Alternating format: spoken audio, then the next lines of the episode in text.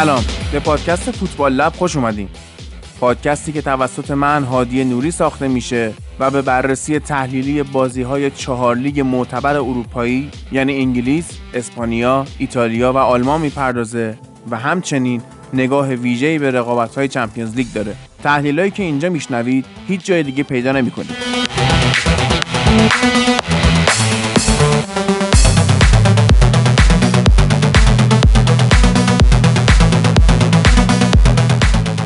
به اپیزود ده از فصل دو خوش اومدید. اپیزودی که روز پنجشنبه دوم آبان ماه داره ضبط میشه. تو این قسمت هفته سوم بازی های مرحله گروهی چمپیونز لیگ رو بررسی می‌کنیم که هفته آخر دوره رفتش هم محسوب میشه. قبل از اینکه بریم سراغ بازی ها اول من دو تا نکته بهتون بگم. در مورد انتقادهایی که اخیرا به فوتبال لب شده. تو قسمت نهم بخشی که داشتم در مورد آرسنال صحبت می‌کردم بازخوردهایی که گرفتم اینطوری بود که انگار من به تیم آرسنال توهین کردم یا به هواداراش یا هرچی که طبعا اینطور نیست. من قرار نیست سلیقه شخصیمو تو این بحثا دخالت بدم. چیزی که من در مورد آرسنال گفتم در مورد اینکه روحش مریضه و نمی‌تونه نتیجه بگیره تو روزای حساس یا اینکه تیم دوست داشتنی یه واسه تیمای بزرگ انگلستان یا کوچیک انگلستان. چیزی بود که توی سایت ها و روزنامه های خود کشور انگلستان چاپ شده بود. در نتیجه اصلا بحث این نبود که من بخوام چیزی بگم. یکی این یکی همین که یه دوستی کامنت گذاشته بود گفته من طرفدار لیگ ایتالیام و این پادکست شده تحلیل انگلستان با یه نگاه کوچیک به لیگ های دیگه که اون هم اینطور نیست. من سعی می‌کنم تو هر اپیزود مهمترین اتفاقاتی که افتاده رو بررسی بکنم. و تو لیگ ایتالیا هم این هفته بازی اینتر و ساسولو و همچنین لاتزیو و آتالانتا رو بررسی کردم که می‌شد توش حرف فنی زد. این نیست که من بخوام از تایم لیگی بزنم یا نگاه نکنم بهش. از وقتی که من دارم تنهایی پادکست رو ضبط می‌کنم خب دو اتفاق افتاده. یکی اینکه اپیزودها به روز داره میاد بیرون. دیگه محتوا بیات نمیشه. و یکی دیگه اینکه حرف اضافی نداریم. یعنی روزی که فوتبال لب رو من درست کردم قصدم این بود که بشینیم حرفای فنی بزنیم. وقتی که تو همین صدا و سیمای خودمون می‌بینیم قبل و بعد بازی ها کارشناس میاد صحبت می‌کنه و هیچ حرف فنی نمی‌زنه خب این خلاه این خلاه دانش فنی توی رسانه های ماست. و فوتبال لب از اسمش هم مشخصه. لابراتواری آزمایشگاهه. جایی که من می‌خوام موشکافی بکنم مسائل فنی رو. کسی که صرفا دنبال نتایج یا دنبال چه خاطره بازی یا حرفای جانبی و اینا می‌تونه بره فوتبال 120 نگاه کنه. هر لیگشون وقتی که خلاصه گلا رو نشون میدن یه آیتم احساسی یا خیلی مختصر فنی یا خبری چیزی پخش می‌کنن و همین هیچی دیگه نداره. یا کسی که می‌خواد در مورد چه می‌دونم تاریخچه رویارویی تیما بدونه خب من تا جایی که نیاز باشه میگم. ولی با یه سرچ ساده وقتی خودتون می‌تونید پیدا بکنید ترجیح میدم فوتبال لب جایی باشه که یه چیزی به دانش فوتبالی اضافه بکنه. وقتی می‌بینم فلان بازی تو فلان لیگ حرفی واسه تحلیل نداره. یا تو قسمت قبلی در موردش صحبت کردم دیگه نمی‌خوام حرف تکراری بزنم خب ازش میگذرم. اجهاف در حق لیگی یا تیمی قرار نیست بشه. حالا اینکه چرا بخش انگلیس طولانی تره هفته پیش که خب دو تا پرونده ویژه توش داشتیم اون به کنار. و اینکه کلا انگلستان تعداد تیم های بزرگ و مهمش از بقیه لیگا بیشتره تعداد بازی های بزرگ و حساسش هم بیشتره. طبعا مسائل فنی هم توش بیشتره. مربی های بزرگتری هم نسبت به سایر لیگا توی انگلستان هستن. این یک. دو اینکه منابعی که به زبان انگلیسی در مورد تیم های انگلیسی وجود داره خیلی بیشتره. تیم های ایتالیایی وقتی در موردشون چیزای تحلیلی می‌خوای بخونی یا خبری می‌خوای بخونی منابع به زبان انگلیسیش انقدر محدوده که چیزی دستگیرت نمیشه. اکثرا به همون زبون ایتالیاییه. اسپانیا به همین شکل. حالا باز آلمان میزان مطالبش به زبون انگلیسی بیشتره و کلا فضای حاکم بر رسانه و فوتبال اسپانیا و ایتالیا بیشتر از اینکه فنی باشه احساسیه. خب من به اون بودش زیاد کاری ندارم. من می‌خوام فنی بررسی کنم. آقا فلان مربی چیکار کرد که این اتفاق افتاد؟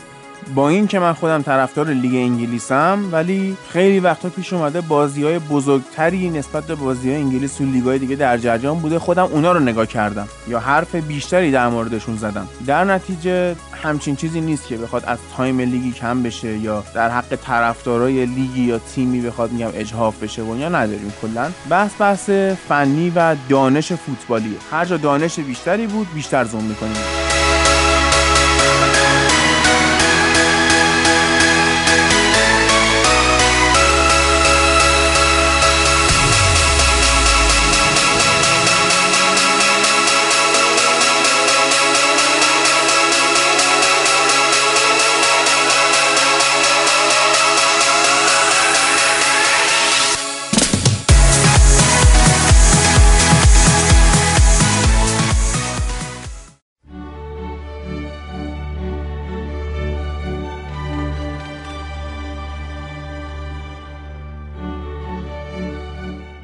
اما بریم سراغ کار خودمون و بازی Champions League. خب من سعی کردم 80 90 درصد بازی ها رو ببینم و کاور بکنم. اگه نکته یا توش پیدا کردم براتون بگم. از همون گروه A رقابت ها شروع می‌کنم. بازی گالاتاسرای و رئال مادرید که رئال تونست توی ترکیه بازی رو یک هیچ ببره. رتبهش هم توی گروه شد رتبه دوم. بعد از پاریس منتها با پنج امتیاز اختلاف. گلم که تونی کروس زد که حالا خورد به پای مدافع گالاتاسرای ولی اگر هم به پاش نمی‌خورد این توپ گل می‌شد. توی چارچوب بود و موسلرا هم بهش نمی‌رسید. درسته که رئال برد و نیاز هم داشت به این برد چون اگه نمی‌برد ممکن بود حتی رقابت اروپایی رو از دست بده. ولی نحوه بردش محل بحثه. این بازی یه تنه سطح رقابت های Champions League رو آورد پایین. من حس کردم دارم بازی های AFC Champions League نگاه می‌کنم. انقدر که اینها توپ لو می‌دادن اشتباه می‌کردن زیر توپ می‌زدن و وقتی یه بازی اینطوری پر از اشتباه باشه حداقل رو مخ من میره. من ترجیح میدم بازی های تیم های کم اشتباه رو ببینم تا این دو تیم. جفت تیم‌ها شانس های زیادی خلق کردن. حتی گالاتاسرای خب بازی رو بهتر شروع کرد ولی نتونست گل بزنه. توی گالاتاسرای یونس بلهندا موقعیت از دست می‌داد و توی رئال مادرید کریم بنزما. یه موقعیتی هم ایدن هازارد توی شرایطی دروازه خالی رو زد. تیرک که خیلی بهش نقدی وارد نیست به حال سرعت توپ و سرعت خودش و تعادلش و اینا هم شرطه. چند تا نکته داشت این بازی. یکی این که کورتوا بهترین عمل کردش از زمان اومدن به رئال رو تو این بازی نشون داد. سیوای زیادی کرد و خط دفاع خوب تونست جمع کنه این هم یه نکته داره. اونم اینه که کورتوا تحت درمانه. یعنی طی معایناتی که انجام شد مشخص شد کورتوا مشکل معده و روده داره و به دلیل کمبود آب بدن عدم تعادل الکترولیت پیدا کرده. الکترولیت چیه؟ مواد معدنی مثل سدیم پتاسیم کلور منیزیم کلسیم فسفات و بیکربنات. کمبود آب بدنی که کورتوا پیدا کرده باعث شده سدیم خونش زیاد بشه و زیاد شدن سدیم خون باعث اضطراب میشه و ماینست آدم رو خراب می‌کنه. اگر این قضیه شدیدتر بشه باعث قش و کما میشه. حالا تو حد متوسطش حالت تهوع میاره سرگیجه میاره عدم تعادل میاره دید و تار می‌کنه و همین چیز کوچیک باعث میشه که یه بازیکن فوتبال نتونه اون عمل کردش رو درست انجام بده. چه برسه اینکه دروازه‌بانم باشه نیاز به تمرکز 100 درصد تو تمام دقایق بازی از آمادگی بدنی می‌خواد و شما نگاه می‌کنید میگی چه دروازه‌بان بدی خریدیم ولی قضیه اینه که بیماره. شما اگه خودتونم اضطراب داشته باشید یا سرگیجه داشته باشید حالت تهوع داشته باشید کارهای عادی روزمرهتون هم نمی‌تونید انجام بدید. چه برسه به اینکه بخواید دروازه‌بان باشید و تو این سطح از رقابت هم بازی کنید گلن نخورید. حالا یادمون میاد جام جهانی 2018 تیم ملی انگلیس با خودش یه سری نوشیدنی آورده بود که اینا همش از اونا میخوردن. بعضا هم نمیخوردن و فقط تو دهنشون قرقره می‌کردن میریختن بیرون. که از هریکین و گر ساوتگیت پرسیدن اینا چیه؟ گفتن که نمیگیم سیکرته. ولی بعد از رقابت های جام جهانی مشخص شد این چیه. آبی بوده که حاوی هم کربوهیدرات بوده هم این الکترولیت های بدن رو بلنس می‌کرده. جذبش هم از همون طریق دهان و لسه و اینا بوده که همین بوده که نیازی به قورت دادنش نداشتن. و حالا تکنولوژی این آبها کم کم داره به جاهای مختلف جهان هم صادر میشه و یه بوستی توی عملکرد بازیکنهای مدرن هم اینا می‌تونن انجام بدن. خط دفاع رئال از اون ور باز تعریفی نداشت.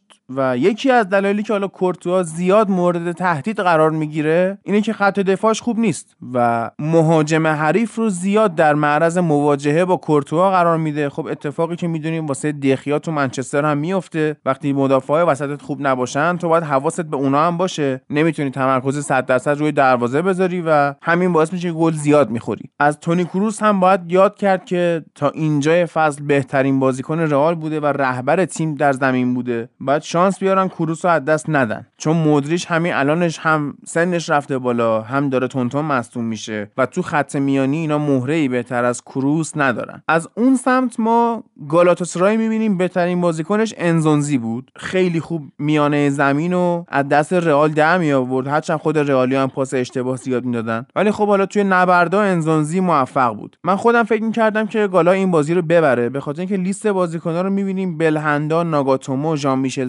ونیستری انزونزی رایان بابل فقولی موسلرا حالا فالکاوشون مصدومه ولی بازیکنهای بدی ندارن. اما مثل فولام فصل پیش انگلیس درسته بازیکنهای خوبی دارن اما خیلی در هم ریختن. با هم هماهنگ نیستن نمی‌تونن خوب فوتبال تیمی ارائه بدن. این شاید تو لیگ ترکیه جواب بده ولی توی چمپیونز لیگ نه. حالا بلهندا رو هم به خاطر فرصت هایی که سوزونده بود تماشاچیا هو کردن. اونم برگشت با همون شیوه aggressive و توهینآمیز به تماشاگرها جواب داد که یه خورده حاشیه شد توی کشور ترکیه. تو همون گروه پاریس پنج هیچ کلوب بروژ رو برد. ایکاردی دوتا گل زد. دی‌ماریا سه تا پاس گل داد. اما نکته بازی امباپه بود که دقیقه 52 اومد تو زمین تازه. سه تا گل زد. یه پاس گل هم داد و تازه از مصدومیت هم برگشته بود. و دلیل این که fix نبود همین بود. ما باید چشممون به امباپه باشه واقعا چون موقعیت بسیار خوبی از نظر گلزنی داره. لیگ فرانسه برای بالا بردن آمار گلزنیش بسیار جای خوبیه و مسی و رونالدو همسن امباپه که بودن همچین آماری نداشتن. 20 سالشه تو Champions League 27 بازی کرده 17 تا گل زده 8 تا هم پاس گل داده. از اون ورم تو لیگ فرانسه 71 بازی کرده 64 تا گل زده و 25 تا هم پاس گل. یعنی میزان تاثیرگذاری مستقیمش تو گلا از تعداد بازیاش بیشتره. ما نداریم مثلا تو تاریخ همچین بازی کنیم و شاید بعدا تمام رکوردهای گلزنی به دست همین امباپه شکسته بشه. به شرطی که یا تیمش رو عوض نکنه تو همین پاریس بمونه و سطح لیگ فرانسه هم همین بمونه یا اینکه اگه به تیم بزرگی میره به لیگ سختی نره. صرفا هم مثل ایکاردی تموم کننده نیست و راه خودش رو باز می‌کنه میره گلش رو می‌زنه. این مثبت ترین نکتهشه و امیدواریم که بیشتر از امباپه ببینیم. از زوج خط دفاعی پاریس یعنی تییاگو سیلوا و کیمپمبه هم خیلی تعریف شد تو این بازی. ولی خب باید نگاه کنیم ببینیم جلو چه تیمی اینا بازی کردن. کلوب بروژ. قبوله. کلوب بروژ 18 بازی بدون باخت داشته. این اولین باختشون بود. و از اون هم می‌تونیم ببینیم در هفته گذشته این بازی ها خیلی رئال مادرید رو اذیت کرد و حتی نزدیک بود ببره. ولی از اون سمت هم کماکان کلوب بروژ یه تیم درجه دو محسوب میشه و اون چنان خطری روی دروازه پاریس نمی‌تونن ایجاد کنن. پاریس تو مراحل بعدی خیلی بیشتر دفاعاش با چالش مواجه میشن و حالا این نقدم به مطبوعات وارده که با یه بازی خوب با یه گل نخوردن میان دفاعا رو دروازه‌بانا رو می‌برن بالا ازشون تعریف می‌کنن و با یه اشتباه میکوبنشون زمین. ما باید عملکرد کلی رو در نظر بگیریم. می‌دونیم تییاگو سیلوا پا به گذاشته دیگه اون بازیکن سابق نیست. کارنامه خوبی داره مدافع خوبیه ولی تحت فشارهای شدید دیگه اون بازیکن سابق نیست. اون تیاگو سیلوا ای‌سی میلان نیست. قرار نیست با یه بازی خوب بودن یه بازیکن 34 5 ساله رو ببریم بالا بگیم نه خیلی خوبه و اینا. تموم شده دوره تیاگو سیلوا. کیمپمبم همون بازیکنیه که صحبت کردیم در موردش تو پادکست. خودش رو خیلی بزرگ می‌بینه. تو تمرینا خیلی وقتا کم تلاش می‌کنه با غرور بازی می‌کنه و اشتباهایی تو لحظات سرنوشت ساز می‌کنه که کار دست تیم میده. بازی جلوی کلوب بروژ واسه پاریس سرنوشت ساز نبود. جاهای حساس باید ببینیم اینا چی کار می‌کنن.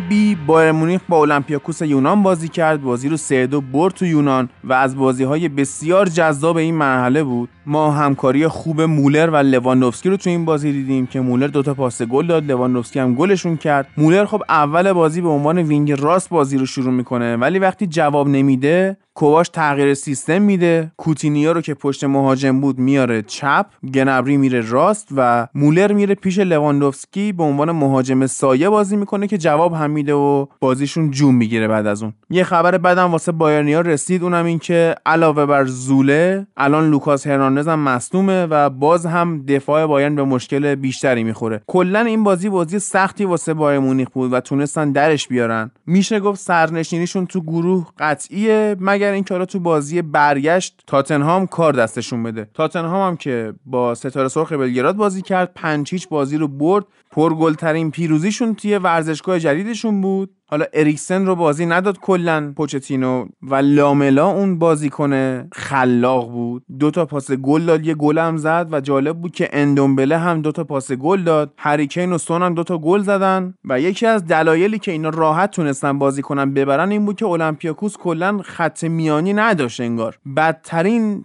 double pivot ی بود که من این فصل دیدم. حالا باز تاتنهامیا نباید دلشون به این پیروزی خوش باشه. هنوز مشکلاش پابرجاست بحران روانی خود پوچتینو قضیه قرارداد اریکسن momentum منفی خود تاتنهام چه توی چمپیونز لیگ چه توی لیگ برتر. اینا هنوز پابرجاست. این پیروزی پرگل نیاز بود براشون. درمانشون نکرد ولی خونریزی رو قطع کرد. در نهایت باید برای تاتنهام خوشحال بود که بالاخره لوسلسو برای اولین بار تو این فصل بازی کرد و حالا باید ببینیم مصدومای دیگهشون چیکار می‌کنن و ماجرای اریکسن هم چی میشه. گروه سی سیتی با آتالانتا بازی کرد. 5 یک بازی رو برد. باز هم با خط دفاعی متشکل از بازیکنهای میانی بازی رو شروع کرد سیتی. ولی خب رودری از ناحیه همسترینگ مصدوم شد. جان استونز اومد جاش و حالا خود گواردیولا هم گفته بود که ما با این نحوه بازی کردن نمی‌تونیم قهرمانی اروپا بیاریم. و قصدش هم شارژ کردن تیم بود. جوابم گرفت تیم شارژ شد 5 تا زدن و عملکرد عالی استرلینگ هم با یه هتریک دیدیم. فیل فودن هم خیلی خوب بازی کرد و حالا آخر بازی هم کارت قرمز گرفت. یه پایان تلخ بود برای عملکرد عالی.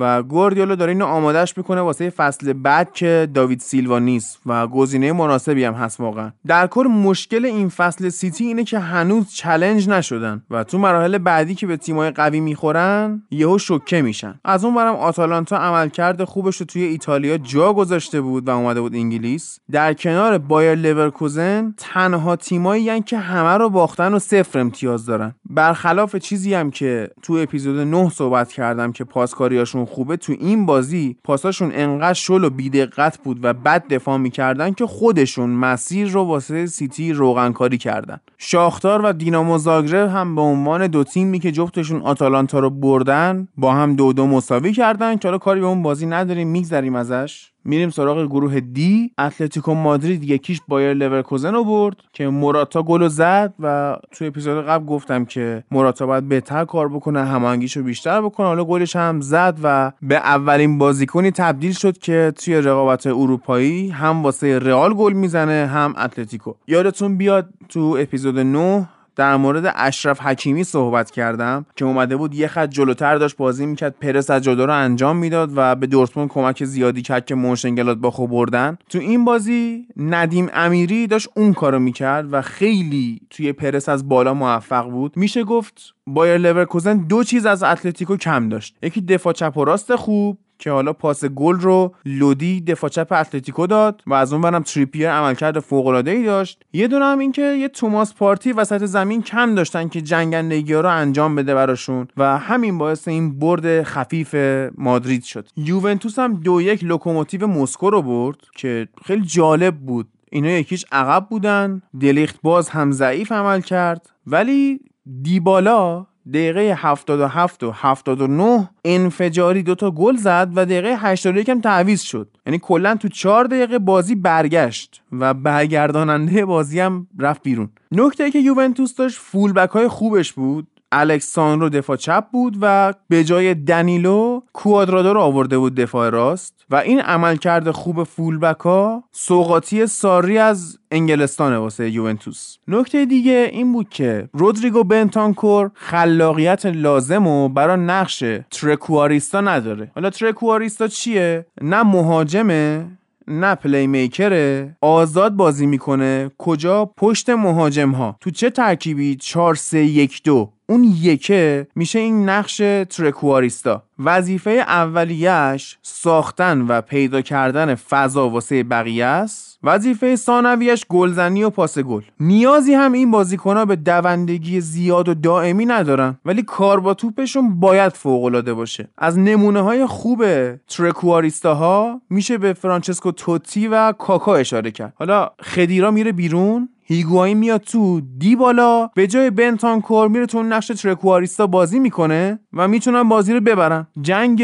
اینتر و یووم اینجا مشاهده شد یه خورده که پاس گل لوکوموتیو مسکو رو ژائو ماریو بازیکن فصل پیش اینتر داد. اما اینتر تو شهر میلان از دورتموند پذیرایی می‌کرد. باز هم ما عملکرد خوب لاوتارو مارتینز رو دیدیم و عملکرد سینوسی لوکاکو. لوکاکو جالبه. تو کل 62 دقیقه که تو زمین بود فقط 8 تا touch داشت و تعویض میشه میره بیرون. به جاش اسپوزیتو میاد تو که موفق میشه پنالتی بگیره. حالا لاوتارو مارتینز اون پنالتی رو خراب کرد. کنته هم با همون سیستم دفاعی که ازش سراغ داریم دورتموند رو خفه کرد و آخرش هم کاندروا اومد گل زد با اون پاس گلی که بروزوویچ براش فرستاد و اینا بازی رو دو هیچ بردن. سانچو تو این بازی چندین بار دوباره خودش نشون داد و بارها دیگو گودینو اذیت کرد. ولی خب تنهایی کاری از دستش بر نمی اومد چون آلکاسر و مارکو رویس هم تو این بازی نبودن برانت مهاجم نوک بود. خب روی کاغذ این ترکیب سانچو تورگن هازارد و برانت ترکیب ترسناکیه. حداقل از نظر سرعت بسیار می‌تونه خطرناک باشه. اما در عمل از پس خط دفاعی کنته بر نیومدن و وقتی هم برمی اومدن سمیر هندانویش اونجا حاضر بود.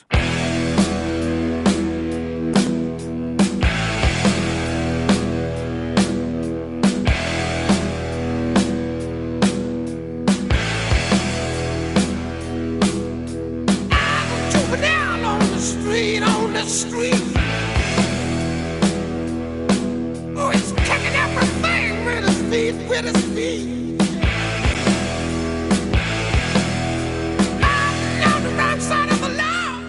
اما حالا که از گروه ای پریدیم رو گروه F و از اینتر گفتیم دیگه جای داره که بازی بارسا و اسلاویا پراگ هم بگیم. بازی که خیلی واسه بارسا سخت شد و این بردشون میشه گفت شانسی هم بود. اسلاویا پراگ 22 تا شوت به سمت دروازه بارسا داشت. که مقایسه بکنیم با فصل پیش لیورپول توی آنفیلد 13 تا شوت به سمت دروازه بارسا داشت و این ضعف دفاعی بارسا رو نشون میده که چقدر راحت میشه هر موقع که بخوای تحت فشار قرارشون بدی. حتی دروازه‌بان اسلاویا پراگ از دقیقه 85 به بعد هی میومد به حمله اضافه می‌شد. اما از اون سمت باید نگاه بکنیم به عملکرد خوب تراشتگن که اون 22 شوت اسلاویا پراگ 13 تاش تو چارچوب بود تراشتگن 12 تاشو save کرد و با rate 92 3 دهم درصد بالاترین rate save یه دروازه‌بان توی بازی این فصل چمپیونز لیگو داشته. باید به ضعف بدنسازی بارسا هم اشاره کرد که اینا خیلی دارن کم دوندگی می‌کنن. زمان گواردیولا هم کم میدویدن ولی خیلی فرق داشت با الان. معمولا تیمی که بیشتر دوندگی می‌کنه برنده بازیه. حالا بارسا این بازی رو برد با گل به خودی ولی نکته اینه که به مشکل داره می‌خوره. اینا در مجموع تو بازی قبلی 10 کیلومتر از اینتر کمتر دویدن و تو این بازی 16 کیلومتر کمتر از اسلاویا پراگ. داشتن قدرت بدنی و آمادگی بدنی و دوندگی خیلی شرطه واسه بردن رقابت ها هم سر این موضوع که از بارسا بوی قهرمانی بلند نمیشه هم سر اینکه تیم رهبر نداره. دیگه اونا یکی مثل پویلو ندارن یا بعدش مثل ژاوی و اینیستا رو ندارن. مسی هم یه خورده شخصیتش واسه کاپیتانی مناسب نیست واسه رهبری مناسب نیست. حالا از گل به خودی گفتم جا داره این آمار جذابم بگم که از شروع فصل 2017 2018 بهترین گلزنای بارسا تو اروپا کیا بودن؟ مسی 19 گل زده گل به خودی 7 تا گل زده. سوارز 4 تا دمبله هم 4 تا. این هم شانس بارسا رو نشون میده هم اینکه تاثیرگذاری فوق العاده مسی رو. و اینکه من میگم اگر مسی رو از بارسا بگیریم تا سالها هیچی نمیشه شوخی نگیرید یا فکر نکنید من خصومتی با بارسا دارم. من در مورد رئالم همینو می‌گفتم که کریس رو ازشون بگیری اینا تا مدت ها درجا می‌زنن. این آمار نشون میده که مسی رو هم بگیری همین اتفاق میفته در آخر تحلیل بازی اسلاویا پراگ و بارسا هم باید اینو بگم که تماشاچی اسلاویا پراگ. باز هم دست به نجات پرستی زدن و این قضیه نجات پرستی تو اروپای شرقی دیگه داره همه رو اذیت می‌کنه. حالا من در مورد بلغارستان صحبت کردم. این هم از هواداره اسلاویا پراگ واسه نلسون سمدو بازیکن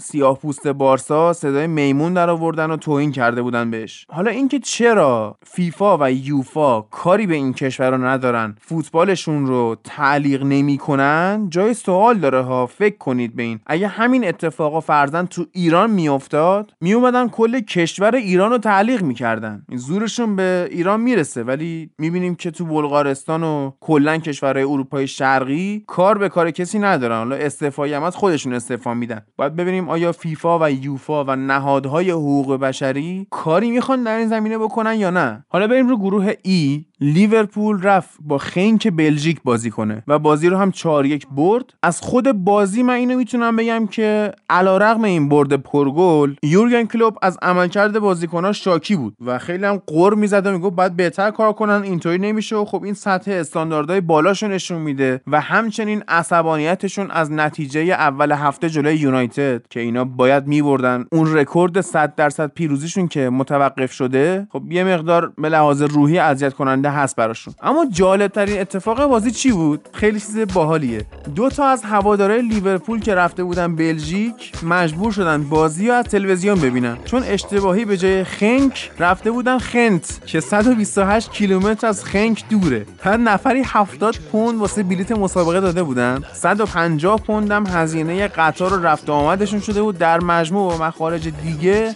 نفری 440 پوند پیاده شدن که بازی ها از یه بار یا به قول خود انگلیسی یا پاب خارجی ببینن. حالا اسمشون هم فاش نشده ولی باشگاه خنت بلژیک توییت کرده گفته اگه کسی این دو نفر رو می‌شناسه راه ارتباطی باشون داره بهشون بگه حالا که تا اینجا اومدید ما شما رو واسه بازی لیگ اروپامون با وولسبورگ دعوت می‌کنیم. بیاید بازی رو دور هم نگاه کنیم لذت ببریم. حالا اینم از اتفاقایی بود که به حال میفته و نمی‌شناسن. یعنی بازیکنهای من سیتی فکر می‌کنم جان استونز بود. صحبت کرده و گفته بود که نمی‌دونم مردم انگلستان یا مردم منچستر چقدر آتالانتا رو می‌شناسن ولی ما تیم خوب ایتالیایی رو بردیم. و یه نکته ای که هست اینه که ماها که دور از اون داستاناییم خیلی بیشتر اطلاعات داریم خیلی بیشتر پیگیری می‌کنیم و می‌شناسیم به نسبت مردم خود اون کشورها و این نشون میده که هوادار لیورپول هم همچین فرق بین خنت و خنک نمی‌دونستن و این شکلی بندگون خدا لاکار رفتن. بازی دیگه که می‌خوام بهش اشاره بکنم تو این گروه سالزبورگ و ناپولیه که ناپولی خب تو زمین سالزبورگ بازی رو سه دو برد و چقدر خوب این بازیکن نروژی؟ ارلینگ برات هالند 19 سالشه و آمارش جالبه. یعنی حالا من از آمار امباپه گفتم آمار این دوستمون هم شنیدنیه. دوتا و نصفی بازی تو چمپیونز لیگ کرده 6 تا گل زده و این اولین بار در تاریخ چمپیونز لیگ که یه بازیکن تو سه بازی اول 6 گل بزنه. حالا من میگم دو بازی و نصفی چون یه دونهشو تعویضی اومده تو. جلوی لیورپول تعویضی اومد تو. و توی لیگ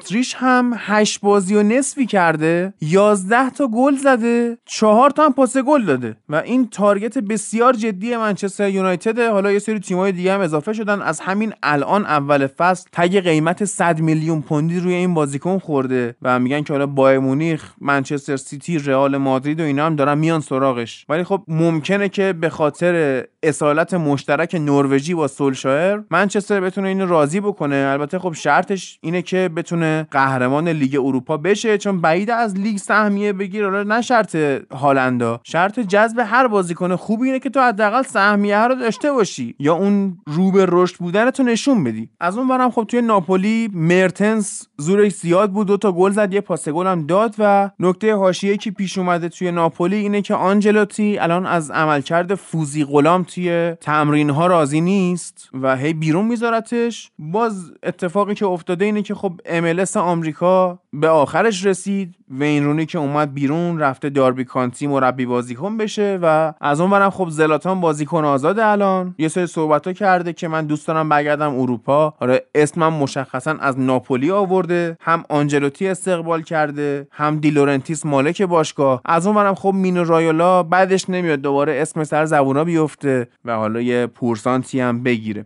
از چند تا بازی بگذریم فقط نتیجه هاشو بگم که لایپزیش تو خونش دو یک زنیتو برد و سردار آزمون این سری دیگه گل نزد. بنفیکا هم دو یک المپیک لیونو برد و والنسیا و لیل هم یک یک مساوی کردن.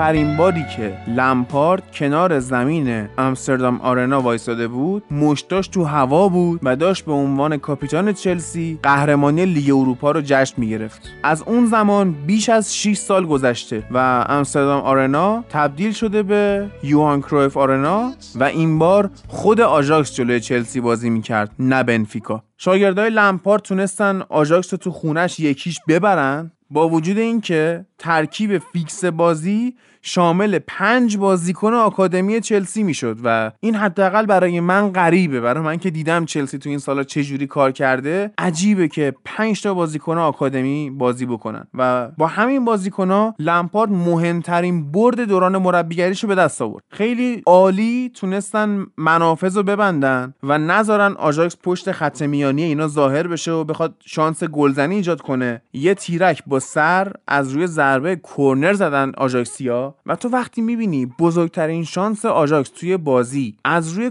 کرنر و ضربه سر بوده و اینا نتونستن از زمین به نتیجه برسن بازی روی زمینشون رو مختل کردی تو موفق بودی. اما یه نکته ای که می‌خوام در مورد این بازی بگم اینه که لمپارد تیمش رو بسیار دفاعی چیده بود جلوی آژاکس و اگه اسم اون اتوبوس نیست اسم چی اتوبوسه؟ اما چرا رسانه ها بهش گیر نمیدن؟ به خاطر اینکه لمپارد واسه رسانه ها و واسه مردم شخصیت دوست داشتنیه. مثل مورینیو شخصیت منفور یا جنجالی نیست یا مثل آنتونیو کونته نیست. سر اینکه دوست داشتنیه این کاراش هم انگار از نظر رسانه ها بخشیده میشه. این کشتن زیبایی فوتبال به نظر بعضیا بخشیده میشه. هیچی بهش نمیگن. در حالی که همین شیوه بازی رو اگه مورینیو می‌کرد و آژاکس رو یکیش می‌برد کلی بهش نقد میشه که آقا تو اتوبوس چیدی تو زیبایی فوتبال رو کشتی تو فلان کردی تو قاتلی ولی اینجوری نیست آقا. تو به هر روشی که می‌تونی ببری و ببری. و اشتباه نکردن در خط دفاع خودش زیباییه. و عملکرد فوقالعاده توموری رو هم ما تو این بازی باز دیدیم و خیلی از کارشناسا امیدوارن که گرت ساوتگیت هم این عملکرد رو ببینه بازیکن راستپایی که هم تو ضربات سر خوبه هم تو پاسکاری ها خوبه. کلا بازی با پاش خوبه هم گلزنی می‌کنه و هم اینکه راستپایی که تو کانال چپ بازی می‌کنه. یادتون باشه لوئیس فنخال که اومده و منچستر ببینید اون دفاع وسط ها یکیشون راست یکیشون چپ دیگه. لوئیس فن‌خال گیر داده بود که من واسه اون پست یه بازیکن چپ پا می‌خوام که با اون همه سر و صدا و قیمت بالا و ارزش نداشتن در برابر خرید رفتن مارکوس روخو رو خریدن که اونجا بازی بکنه و بلیند هم به همین شکل اومد که حالا بلیند چند پسته بود دفاع چپ هم می‌تونست وایسه و هافبک هم می‌تونست وایسه اما در کل بلیند هم خیلی وقتا اونجا بازی کرد. یعنی لوئیس فن‌خال واسه کانال چپ زوج دفاعی یه چپ پا می‌خواست. توموری بازیکنیه که علیرغم راست پا بودن خیلی راحت تو اون کانال چپ بازی می‌کنه. هرچند تو تیم ملی بعیده که اونجا بهش بازی برسه چون هری مگوایر هست مگوایر هم دقیقا به همین شکله ولی خب توموری راحت کانال راست هم بازی می‌کنه. به آخر این اپیزود رسیدیم. بازی جذاب و عملکرد فوقالعاده انفرادی کم نداشتیم. امباپه رو داشتیم هالند رو داشتیم. استرلینگ رو داشتیم مرتنز رو داشتیم اندومبله که دوتا پاس گلات داشتیم اریک لاملا خلاق رو داشتیم. انفجار دیبالا توی دو دقیقه. منتظر دور برگشت این بازی ها هستیم و هفته بعدی که بازی ها برگزار بشه دوباره عینا همین بازی هاست فقط میزبان و میهمان عوض میشن. باز هم به من کامنت بدید از عملکرد فوتبال لب انتقاد کنید و سعی می‌کنیم با هم باعث پیشرفت این کار بشیم. منتظر اخبار باشید. در آینده نه چندان دور فوتبال لب اجرای زنده خواهد داشت. حالا توی تصمیم گیری واسه فرمتش هنوز من مرددم که آیا یه جایی بگیریم یه فوتبال با هم نگاه بکنیم بعد بشیم در موردش با هم گپ بزنیم. یا اینکه مثل اجرای زنده پادکست های دیگه من یک اپیزود اسپشیال آماده بکنم. حالا یا تاریخی باشه یا تحلیلی خاصی باشه یا توضیح یه پدیده ای باشه که اونو دوره هم حالا توی سالن بشینیم و من براتون تعریف کنم. تو کامنتاتون حتما به من بگید که دلتون می‌خواد اجرای زنده چه شکلی باشه. یادتون نره که اپیزود بعدی اپیزود ویژه است و موضوعش هم روانشناسی ورزشیه و با این خبرهای هیجان انگیز وقتش ازتون خدافزی کنم. Light up your face with gladness. Hide every trace of sadness Although a tear may be ever so near. That's the time you must keep on trying. Smile, what's the use of crying? You'll find that life is still worthwhile if you just smile.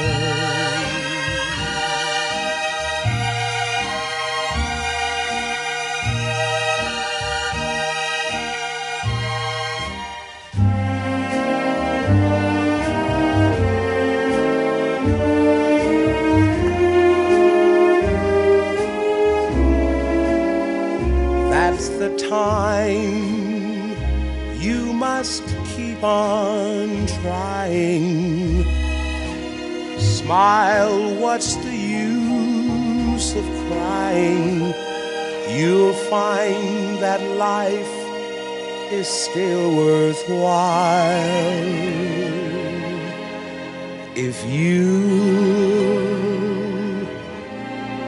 just smile.